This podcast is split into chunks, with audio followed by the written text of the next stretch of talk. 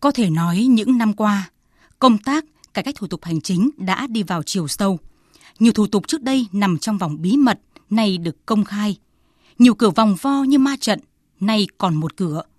Hầu hết các bộ ngành địa phương đã ứng dụng công nghệ thông tin, thành lập các trung tâm hành chính công, giải quyết nhanh gọn hầu hết các thủ tục hành chính một cách công khai và minh bạch. Đó là những thành công bước đầu không thể phủ nhận. Tuy nhiên, không ít người dân và doanh nghiệp, thậm chí cả cơ quan nhà nước vẫn than trời vì xuất hiện nhiều loại công văn xin ý kiến cấp trên, xin hướng dẫn bộ ngành, đợi địa phương báo cáo, khiến thủ tục hành chính lại mắc thêm một ổ khóa mới mang tên kính truyền xin ý kiến. Những ổ khóa mới này rất đa dạng, ở bộ ngành, địa phương nào, cấp nào cũng có, và tập trung chủ yếu trong lĩnh vực đất đai, xây dựng, tài chính, giải quyết khiếu nại, kể cả thi hành án dân sự kinh tế. Không ít dự án đã có chủ trương đầu tư. Khi đương sự trình hồ sơ chuẩn bị triển khai, thì cấp sở xin ý kiến Ủy ban nhân dân cấp tỉnh. Ủy ban nhân dân cấp tỉnh có văn bản xin ý kiến Bộ A. Sau một thời gian nghiên cứu, Bộ A có văn bản hướng dẫn xin ý kiến Bộ B. Lại phải một thời gian sau, Bộ B có văn bản hướng dẫn chung chung thực hiện theo các quy định của pháp luật hiện hành. Cũng có trường hợp thuộc thẩm quyền giải quyết của địa phương và của bộ ngành. Nhưng bộ ngành vẫn có văn bản xin ý kiến Thủ tướng Chính phủ.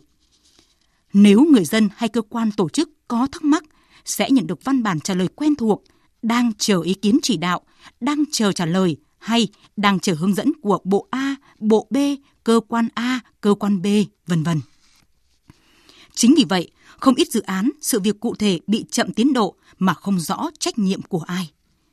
Đây là những kẽ hở dễ xuất hiện tình trạng bôi trơn, tiêu cực, đi đêm, đi cửa sau và các quan hệ đổi trác khác.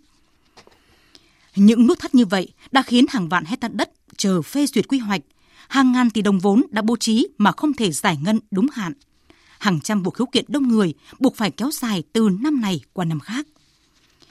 Tình trạng xin ý kiến, xin hướng dẫn xuất hiện nhiều là do tâm lý sợ trách nhiệm, cho dù bộ phận tham mưu và người có thẩm quyền đều hiểu rằng mỗi việc cụ thể thuộc phạm vi giải quyết của chính họ.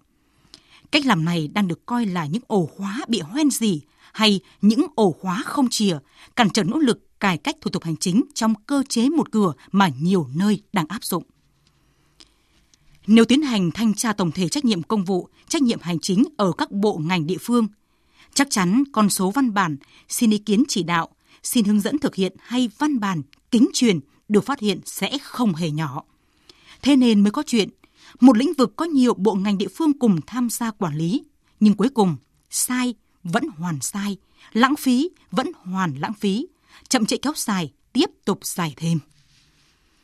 Cải cách hành chính trước hết là tinh gọn bộ máy để nâng cao chất lượng công việc và giữ nghiêm kỷ luật, kỳ cương hành chính theo đúng chức trách được sao Có ý kiến cho rằng cần kỷ luật nghiêm những trường hợp hễ thấy việc khó dù đúng thẩm quyền trách nhiệm của mình mà vẫn cứ kính truyền xin ý kiến, kính gửi xin hướng dẫn.